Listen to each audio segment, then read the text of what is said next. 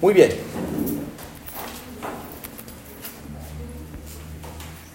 El título del mensaje, hermano, bueno, estamos eh, eh, dando la serie sobre primera de Pedro, la gracia de Dios en el creyente. Lo que nos va a enseñar primera de Pedro, hermano mío, es cómo el creyente puede enfrentar el sufrimiento contando con la gracia de Dios. Contando con la gracia de Dios. Muchas personas dicen, no, lo más importante es la salud, ¿verdad? Eh, leí por ahí una foto que decía, Dios, usted deme la salud y yo hago el resto, algo así decía. Hermano, pero sin la gracia de Dios, así usted sea el más saludable, hermano, no va a lograr mucho. Y entonces, hermano, el mensaje de hoy, extranjeros en esta tierra. Primera de Pedro 2.11, hermano, ya lo leímos. vamos a orar, Padre, guía este mensaje. Permite que cada hermano esté muy atento al mensaje que tú traes en esta mañana. Señor, que podamos vivir como extranjeros y peregrinos en esta tierra, que podamos, Señor, hoy decidir vivir para ti. Haz algo especial en el corazón de cada hermano, hermano que ha venido hoy a exponer su corazón, su mente a, tu palabra, a, alabar eh, tu nombre con sus voces, con estos cánticos. Pero rogamos, Señor, que el Espíritu Santo pueda tocar hasta lo profundo de nuestro corazón, mostrándonos el área que quieres que cambiemos. Por favor, Señor, en el nombre de Jesús. Amén y amén. Muy bien. ¿Cuál es la verdad principal, hermano? Por esa esperanza, perdón, por esa herencia celestial, vivamos como extranjeros. Primera de Pedro, hermano, viene diciendo allí entonces, en el versículo a 3 eh, al, al 9, hermano, eh, dice, bendito el Dios y Padre por su grande misericordia nos hizo renacer, tenemos una, herencia incorruptible, incontaminada e inmarcesible reservada en los cielos para vosotros. Hermano, no importa la herencia que usted tenga en, en, vida o no tenga, hermano, ojalá tenga, si no, igual, hermano, hay una herencia incorruptible, hermano, en el cielo. Esto que vemos, hermano, se va a deshacer. Esto que vemos, hermano, se oxida, se daña. Pero entonces, hermano Pedro nos dice, tenemos una herencia incorruptible. Luego nos anima, versículo 13, tengan su mente lista para la acción, porque así como Dios es santo, necesitamos ser santos. Luego nos anima, tiene que conducirse en temor todo el tiempo. Y de versículo 17, capítulo 1, versículo 17, todo el tiempo de vuestra peregrinación. Entonces, Vez tras vez, hermano Pedro, hablando a los expatriados, hablando a estas personas que huyeron de su patria, les está diciendo, no hay atajo que evite el sufrimiento. Y es lo que nos está diciendo nosotros. Vienen luchas, batallas, situaciones difíciles, pero más vale, hermano, que usted tenga la gracia de Dios y que usted recuerde una cosa, hermano. Somos extranjeros y peregrinos. Esta tierra, hermano, no es nuestra patria. Colombia, hermano, es nuestro país, lo amamos, ¿verdad? Somos muy patriotas, pero no es nuestra patria, hermano, real, nuestra patria es celestial. Amén, hermano. Y entonces luego el versículo 1 de Pedro 1, ah, del 22 al 2, 4, nos recuerda, usted va a permanecer alabando al Señor, humillándose a su nombre, si es que realmente acepta que Él es bueno y entonces, hermanos, llegamos allí a la piedra viva, la piedra, hermano, que es tropiezo para unos, que para nosotros es fundamento, que entonces somos real sacerdocios, ese pueblo escogido para anunciar las maravillas. Y entonces llegamos al versículo 11. Tenemos una misión en el mundo, hermano, y es llevar el nombre de Cristo a toda criatura. No importa, hermano, si esa persona es rica o pobre, si esa persona es famosa o no es famosa. Si esa persona, hermano, vive en donde vive, hermano. Cada persona sobre la faz de la tierra necesita a Cristo. Nunca, hermano, defina o decida eh, la situación espiritual de alguien por su estado económico o de vestimenta. No. Cada persona, hermano, y es más, hermano, usted no sabe la lucha que cada persona tiene. Detrás de alguna sonrisa, hermano, puede haber intentos de suicidio múltiples. Y usted tiene, hermano, este, este mensaje de esperanza, este mensaje de salvación. El llamado de Dios, hermano, no es un llamado para salvación, no es un llamado para una decisión de una vez y, ya. No, es un llamado, hermano, a un estilo de vida que nos reta, hermano, a negarnos a nosotros mismos, eh, ver la cruz y someternos a nuestro Rey, a Cristo. Hermano, que si usted enfrenta situaciones difíciles, eh, hermano, usted esté sometido a Cristo, su Rey. Y entonces dice el versículo 11, hermano, ese es el primer punto, hermano, mi estilo de vida refleja mi patria celestial. ¿Cuál es la primera palabra allí, hermano? Amados, hermano, amados. Hermano, no deje que el mundo defina lo que usted es. No deje que el mundo defina su éxito, si usted tiene éxito o no, hermano. Mire, la Biblia define nuestra identidad. Somos amados. No somos cualquiera. somos amados, hermano. Somos el objeto del amor del Señor. Amados, yo ruego como a extranjeros y peregrinos. Esa palabra, hermano, eh, eh, perdón, esas dos palabras, extranjero. Extranjero es alguien que es extraño, que tiene un hogar en otro lugar. Eso es un extranjero, ¿verdad? Que está de visita, que le encanta, ¿verdad? Pero tiene su lugar, su hogar en otro lugar. Y peregrino, alguien que reside temporalmente en un lugar. el peregrino es alguien que está pero no, no, reside siempre allí, ¿verdad? No es alguien que, está pensando comprar muchas tierras, hacer un edificio, ¿verdad? Está buscando colegio para sus hijos. No, un peregrino, hermano, es aquel que está por un, tiempo eh, corto en un lugar porque es un lugar extraño para él y simplemente va de paso. Entonces, hermano, amados, somos el objeto del amor de Cristo yo os ruego como extranjeros y peregrinos que os abstengáis. Hermano, este versículo no es un mandato, es un ruego, es un clamor. Lo que Pedro está diciendo, hermano, es, descansen en el amor de Cristo, recuerden su identidad y recuerden, no pertenecemos aquí. Ellos eran expatriados, ¿verdad? Ellos pudieran algunos lamentarse por a haber salido de sus patrias y aquí dice, hermano, somos extranjeros y peregrinos. Eso es una verdad a veces difícil de digerir, ¿verdad? No pertenecemos aquí. Lo mejor que a usted le puede pasar, hermano, no está aquí, está en lo celestial. Y yo digo, hermano, que es una eh, verdad difícil de digerir porque sin duda, hermano, es muy llamativo pensar en ocasiones que este es nuestra patria final, ¿verdad? Y que entonces necesitamos hacer muchas cosas porque esto es el final. No, hermano, esto no es nuestra patria final. Y me encanta, hermano, cómo en Hebreos, vaya Hebreos, Hebreos 11, no pierda primera de Pedro, hermano, porque vamos a volver.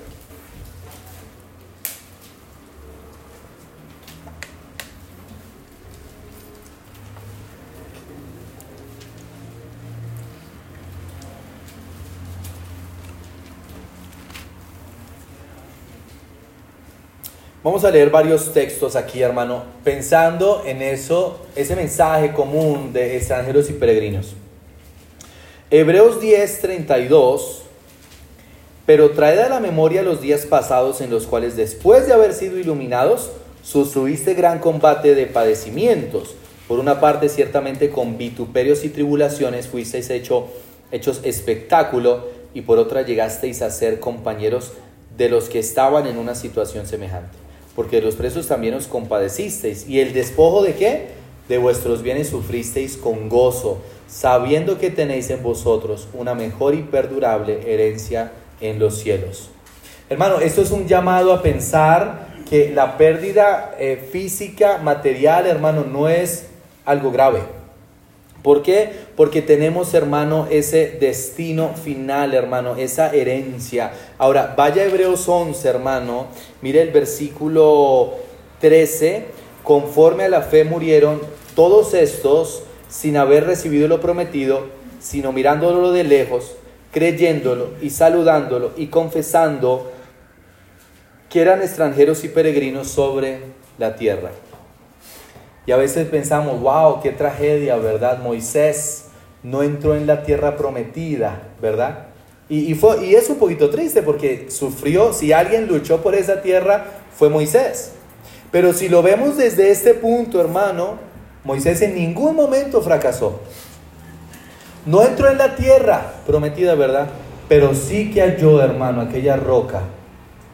Sí que halló, hermano, aquel Dios quien se manifestó poderosamente a través de la roca, a través del maná, a través de la columna de fuego.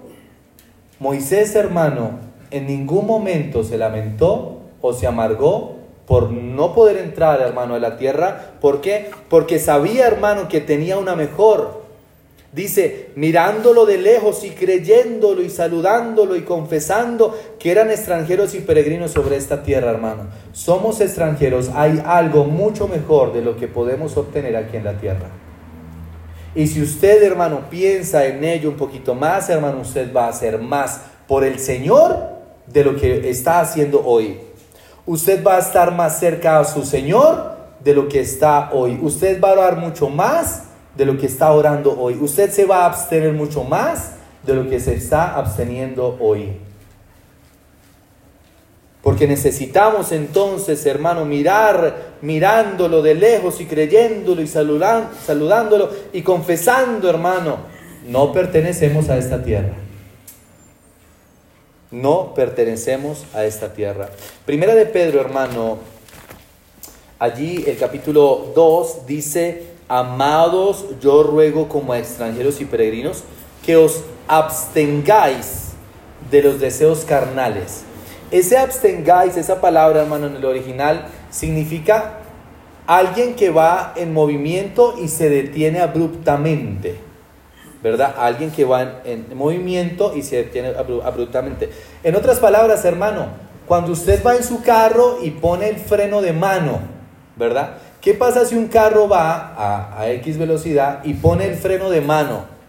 Pues simplemente se va a detener abruptamente. A eso se refiere que os abstengáis de los deseos carnales que batallan contra el alma. Hermano, escúcheme, su naturaleza pecaminosa nunca va a envejecer.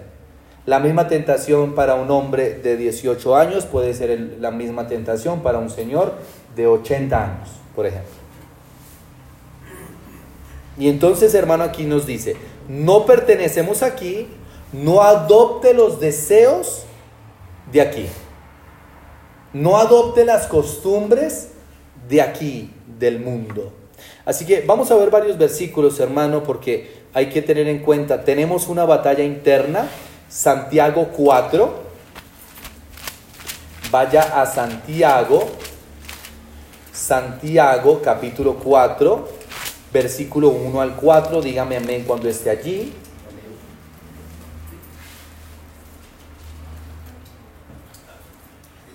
Santiago 4, 1 al 4. ¿De dónde vienen las guerras y los pleitos entre vosotros? ¿No es de vuestras pasiones las cuales combaten en vuestros miembros? Codiciáis y no tenéis, matáis y ardéis de envidia y no podéis alcanzar, combatís y lucháis, pero no tenéis lo que deseáis porque no pedís. Pedís y no recibís porque pedís mal para gastar en vuestros deleites. Hermano, lo primero que quiero decir en, este punto, hermano, es pelee la buena batalla. Fíjese, hermano, cómo aquí dice, el versículo 1 dice que nosotros tenemos una batalla en contra de las pasiones, pero el versículo 2 dice, combatís y lucháis, pero no tenéis lo que deseáis porque no pedís. En el versículo 1 me está diciendo, su batalla real es contra sus pasiones. El versículo 2 me está diciendo, usted está luchando una batalla incorrecta porque usted está luchando en contra de otros. Codiciáis si no tenéis, matáis y ardéis de envidia. Cuando hermano, la lucha real está en nosotros. Nunca olvide eso, hermano. El enemigo no está contento que usted esté aquí sentado. El enemigo no está contento que usted sea fiel a su esposa o que usted eh, esté siendo honesto, o que usted esté siendo trabajador, o que usted esté luchando, hermano, contra aquello que esté luchando. Entonces, primero, hermano, pelee la batalla correcta. Segundo, Efesios, vaya Efesios. Prepárese para esa batalla, hermano. Arriba en, en la escuela dominical, hermano, yo decía algo y era esto. Hoy puede ser el primer domingo de alguien que ha decidido volver atrás.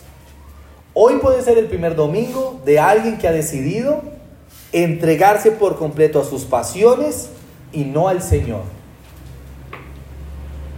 Pero este primer domingo, hermano, va a convertirse en años y en tiempo desperdiciado para esa persona. Hermano, mire, usted no sabe cuántas personas yo conozco de edad que se lamentan no haber aprovechado su juventud. Uy, mijito, yo cuánto desearía tener su edad para servir al Señor, para abstenerme, para no cometer tantos errores. Es decir, para pelear la batalla correcta, con la armadura correcta. Hermano, mire, el enemigo no es su esposa, no son sus hijos, no es, no, no, no es el dinero o la falta de dinero. La batalla, hermano, está en nuestras mentes. Fíjense, hermano, Efesios 6 es un versículo muy conocido, hermano. Dice a 6:12, porque no tenemos lucha contra sangre y carne, sino contra principados, contra potestades, contra los gobernadores de las tinieblas de este siglo, contra huestes espirituales de maldad en las regiones celestes. Hermano, hay espíritus malignos tentándole, buscando que usted caiga. No podemos, hermano, eh, eh, pensar que Satanás eh, trabaja solo. No, hermano, hay un mundo espiritual sucio, oscuro, que quiere que usted caiga. Por tanto, toma toda la armadura de Dios para que podáis resistir en el día malo y habiendo acabado todo, estar firmes. Lo que nos falta entonces, hermano, es vestir la armadura de Dios. Estamos en una batalla, hermano. Satanás quiere, hermano, que este sea su último domingo aquí. El enemigo quiere, hermano, que usted simplemente diga, yo ya renuncie pase lo que tenga que pasar. No, hermano, no, no, no, no vaya a caer en semejante error. Ahora, la eh, eh, primera de Pedro, hermano, dice absteneos, ¿verdad? Dice allí, volvamos a, primera de Pedro de nuevo. No, no lo pierda, hermano, para, para así volver rápido allí. Primera de Pedro dice que os abstengáis de los deseos carnales que batallan contra el alma. ¿Cuáles serán esos deseos carnales que batallan contra el alma? Bueno, vaya a Gálatas. Gálatas capítulo 5.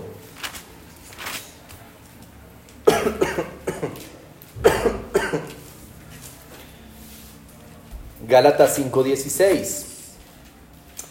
Dígame cuando esté allí.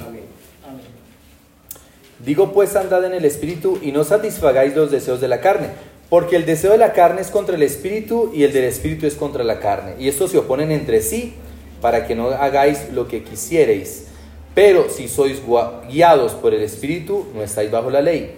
Y manifiestas son las obras de la carne, que son adulterio, fornicación, inmundicia, lascivia, idolatría, hechicerías, enemistades, pleitos, celos, iras, contiendas, disensiones herejías, envidias, homicidios, borracheras, orgías y cosas semejantes a estas, acerca de los cuales os amonesto, como ya os lo he dicho antes, que los que practican tales cosas no heredarán el reino de Dios. Cada pecado que usted leyó, hermano, es un reflejo, hermano, de no amar al prójimo como Cristo nos ama. Cada pecado, hermano, adulterio, lascivia, celos, iras, contiende, cada pecado, hermano, es una batalla en usted. Y puede que usted no haya batallado con algunos de ellos. Va a llegar la batalla, hermano. Recuerde, pelee la batalla correcta. La batalla no es contra su vecino, su, su, esposo, sus hijos, no. La batalla está en su mente. Segundo, hermano, prepárese para la batalla. Y tercero, hermano, identifique estos enemigos. Vuelva a primera de Pedro, hermano amados, yo ruego como a extranjeros y peregrinos que os abstengáis de los deseos eh, carnales que batallan contra el alma. Fíjese bien, hermano, no, no contra el cuerpo, contra el alma. Porque cuando estos pecados, hermano, logran derribar eh, su alma, su espíritu, hermano, entonces va, van a derribar su cuerpo también. ¿Cuál es su batalla, hermano? Piénselo allí. ¿Cuál es su batalla? ¿Cuál es su batalla que reta su identidad en Cristo. que reta que usted es amado, que reta que usted debe dirigirse a la santidad, que reta que usted se debe al Señor, que reta que usted ya no se pertenece a usted mismo, sino que le pertenece a Dios. ¿Cuál es su lucha interna? Que tal vez nadie sabe, tal vez su esposo o esposa no sabe, pero que usted está luchando. Recuerde la palabra clave, hermano, amados. Si usted descansa en el amor de Cristo, hermano, usted va a anhelar abstenerse. Pero si usted duda del amor del Señor, hermano, simplemente usted va a buscar ese mismo amor en los pecados, en las personas, en el mundo. Pero Dios es amor. Y Dios nos ama perfectamente. Estamos perdiendo la batalla cuando no nos identificamos más con el mundo que con Dios. Estamos perdiendo la batalla cuando nos abstenemos de los hábitos espirituales en vez de los de, carnales, de los carnales. Hermanos, los miércoles casi no viene nadie, ¿verdad? Ayer en el ayuno, hermano, mire, si es que realmente como iglesia necesitamos y queremos que el Espíritu Santo se manifieste poderosamente, hermano, necesitamos ayunar y orar. Habían cuatro hermanos ayer. Los miércoles Eduardo estaba conmigo, ¿verdad? Y sí, tal vez usted viva lejos y demás, hermano, pero a lo que voy es esto, hermano. Busca al Señor de todo su corazón. Busca al Señor con todas sus fuerzas. Alimente su espíritu lo más que pueda, porque tiene una batalla en su interior.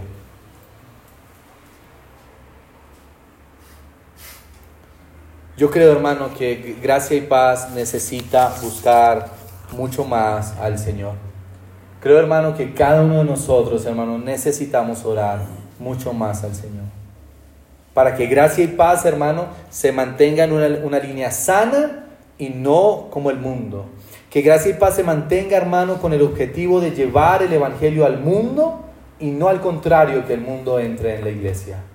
Hermano, hoy decida nuevamente, hermano, reconfirme su decisión de abstenerse de los deseos carnales porque lo va a jalar, lo va a esclavizar. Y en algún punto entonces usted va a poder identificar, aquel fue mi último domingo, no decidí abstenerme. Al contrario, hermano, decida hoy abstenerse. Eh, punto 2, mi comportamiento refleja mi patria celestial. Versículo 12. Manteniendo buena vuestra manera de vivir entre los gentiles, para que en lo que murmuran de vosotros como de malhechores, glorifiquen a Dios en el día de la visitación, al considerar vuestras buenas obras. Hermano, tenemos una gran nube de testigos. Personas, hermano, de su familia, vecinos, conocidos, le están viendo a usted, hermano, si es que usted realmente mantiene su buena, su buena manera de vivir o no. Personas, hermano, esperan que usted se mantenga firme en el Señor. Personas incrédulas, personas, hermano, que tal vez hasta se mofan, personas que tal vez lo han rechazado mil veces, hermano, en el fondo ellos anhelan que usted permanezca fiel. No, mi hijo, es que yo no puedo dejar ese pecado, pero nunca usted caiga en él. Personas me han dicho así. No, mi hijo, es que la iglesia no es para mí, pero usted nunca se vaya a apartar. Interesante, ¿verdad?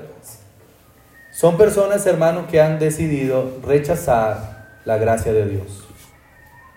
Me llama la atención, hermano, cómo Pedro, amados, absteneos, versículo 12, manteniendo buena vuestra manera de vivir entre los gentiles. Hermano, el creyente tiene un llamado supremo y es a mantener su testimonio, hermano, cueste lo que cueste. No pierda, hermano, su testimonio por una pequeña locura tratando, hermano, de escapar o no sé. Pero simplemente, hermano, mantenga esa buena manera de vivir. Justamente a Pedro me enseña allí en Primera de Pedro 1.15 a 14, eh, como hijos obedientes, no os conforméis a los deseos que antes teníais estando en vuestra ignorancia, sino como aquel que os llamó es santo, sed también vosotros santos en toda vuestra manera de vivir. Nuevamente, usa manera de vivir. Hermano, mire, hoy tenemos el conocimiento del Señor, es santo, santo, santo. Nunca se atreva a compararse, ah, pero como el vecino, como el amigo. Hermano, ellos puede que estén bajo ignorancia, Hoy usted, hermano, ha visto cómo Dios se ha revelado a su vida. Y entonces dice allí, hermano, manteniendo cada día, tomando la decisión de hacer buenas obras, esas buenas obras que Dios preparó de antemano. Es retante, hermano, amar al prójimo. Es retante, hermano, perdonar a aquel que defrauda. Es retante, hermano, seguir amando y entonces eh, eh, eh, por ese amor predicando a aquel que nos rechaza. Mire, hermano, dice allí para que en lo que murmuran de vosotros como de malhechores. Resulta que en este tiempo a la iglesia primitiva se le, se le acusaba de muchas cosas. Se le acusaba, por ejemplo, hermano, de canibalismo, porque ellos decían comer el cuerpo y la sangre de Cristo. Pero obviamente, hermano, era un malentendido. Eh, se, eh, los acusaban de incesto porque decían amarse entre sí. Eh, los acusaban de ateísmo porque su Dios era invisible, los acusaban de traición porque no juraban ah, fidelidad al César y aún eh, preferían morir en ese circo romano antes de negar a Cristo su verdadero rey. Eh, eran acusados, hermano, de inmoralidad también, probablemente por el ósculo o beso santo. Eran acusados de muchas cosas, hermano, pero al final todo sin fundamento. Al final todo, hermano, con una finalidad. Y me, encanta, hermano, este texto. Mira, dice, para que lo que murmuran de vosotros como de malhechores, glorifiquen a Dios en el día de la visitación. Ese día de la visitación, hermano, puede significar varias cosas, pero una de ellas, hermano, es en el día que esas personas sean salvas. Es decir, hermano, que el día que es, eh, esa persona, hermano, lo visite Cristo, el Evangelio, hermano, esa persona puede decir, glorifico a Dios porque a pesar de haber atacado a ese cristiano, hoy permanece fiel. Y yo glorifico a Dios porque Él ha permanecido en sus buenas obras. Alguien, hermano, está esperando que usted permanezca fiel. Tal vez no se lo digan, Tal vez no se lo expresen, pero alguien está esperando, hermano, que usted pueda hoy mantener buena su manera de vivir entre los gentiles. Hermano, no renuncie a esa decisión de vivir santamente. No se está perdiendo de nada en el mundo. Bueno, sí se está perdiendo de algo, y es de la culpa, y es de la consecuencia del pecado, y es del remordimiento, y es del castigo de Dios. De eso se está perdiendo. O sea, está ganando. Hermano, ¿se considera usted extranjero y peregrino? ¿Se considera usted, hermano, una persona que simplemente está de paso y que al contrario, hermano, tiene que mostrar buena su manera de vivir? Yo espero que sí, hermano. Yo espero usted, hermano, se mantenga para que cuando ese incrédulo escuche y responda al Salvador, dé gloria a Dios por su constancia manteniendo, habla de constancia. Escúcheme, hermano mío, el gran reto del creyente, hermano, no es proclamar que cree en Cristo. Hoy todo el mundo cree en Cristo. El gran reto del creyente, hermano, es mantener su vida en santidad. ¿Por qué? Porque usted tiene batallas. Yo tengo batallas. Siga absteniéndose. Hermano, mire, siga peleando la buena batalla de la fe. Siga firme, hermano. Cada esfuerzo, hermano, que usted haga para el Señor va a valer la pena. Y puede que nadie lo vaya a aplaudir. Tal vez nadie se dé cuenta. Dios se da cuenta. Y Dios entonces, hermano, va a hallar gozo en usted. Fíjese, capítulo 4, versículo 11, ya estamos terminando. Si alguno habla, eh, primera de Pedro 4, 11, si alguno habla, hable conforme a las palabras de Dios si alguno ministra, ministre conforme al poder que Dios da, para que en todo sea Dios glorificado por Jesucristo, a quien pertenecen la gloria y el imperio por los siglos de los siglos. Amén. Versículo 16.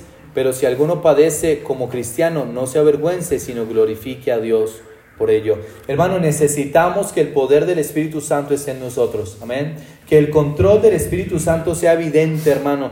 Y entonces que si hablamos, hablamos conforme a la palabra de Dios, que si ministramos, que si servimos, sirvamos conforme al poder que Dios da. Escúcheme, hermano mío, el poder de Dios no va a estar en usted si usted no se abstiene de los deseos carnales. Y entonces va a ser una oportunidad única que usted va a perder de ser usado por Dios. Nadie es ah, indispensable, hermano. Si yo no estoy, otro mejor se levantará.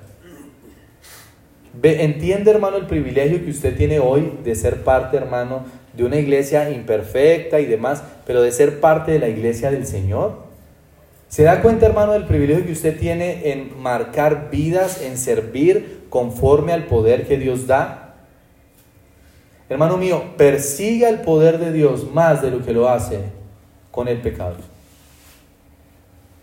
Para que entonces, hermano, el poder de Dios, dice allí, que Dios da, para que en todo sea Dios glorificado por Jesucristo, a quien pertenecen la gloria y el imperio por todos los siglos de los siglos. Amén. Padre, que tu palabra que ha sido expuesta cale en nuestro corazón y hoy podamos recordar primero que somos amados, esa es nuestra identidad en Cristo, y luego que somos extranjeros y peregrinos. Ore en donde está, hermano, allí. Hable con su Dios. Expóngale, hermano, su vida. Mire, la palabra del Señor allí en Hebreos, siga orando, hermano, allí. En Hebreos dice, y, no hay cosa creada que no sea manifestada en su presencia, antes bien todas las cosas están desnudas y abiertas a los ojos de aquel a quien tenemos que dar cuenta. Señor, todo lo que somos, lo que pensamos, lo que planeamos, lo que creemos está desnudo ante ti, ante quien tenemos que dar cuenta. Señor, que los años que nos restan en esta vida pesen para lo eterno. Que a través de nuestra profesión, dones, talentos, trasfondo, podamos llegar a otros con el Evangelio. ¿De qué le sirve a un creyente ganar todo el mundo si pierde oportunidades de evangelizar? ¿De qué le sirve a un creyente ganar todo el mundo si no sirve a su Señor, si no sirve a su Rey? Padre, trabaja en nosotros. Cada uno de nosotros presentes aquí, Señor, tiene batallas, luchas. Señor, que tu amor nos lleve a sobrepasar cualquier batalla, cualquier lucha. Ayúdanos a abstenernos, a poner ese freno de mano en los hábitos malos. Porque sabemos que no tenemos lucha contra sangre y carne, sino contra huestes espirituales de maldad. Necesitamos, Señor, entonces demostrar que te pertenecemos. Necesitamos entonces demostrar que te amamos. Necesitamos entonces demostrar que no queremos pisotear la sangre de Cristo, sino que al contrario queremos depender de tu gracia. Ayuda, Señor, a cada hermano presente, por favor, en el nombre de Jesús. Amén y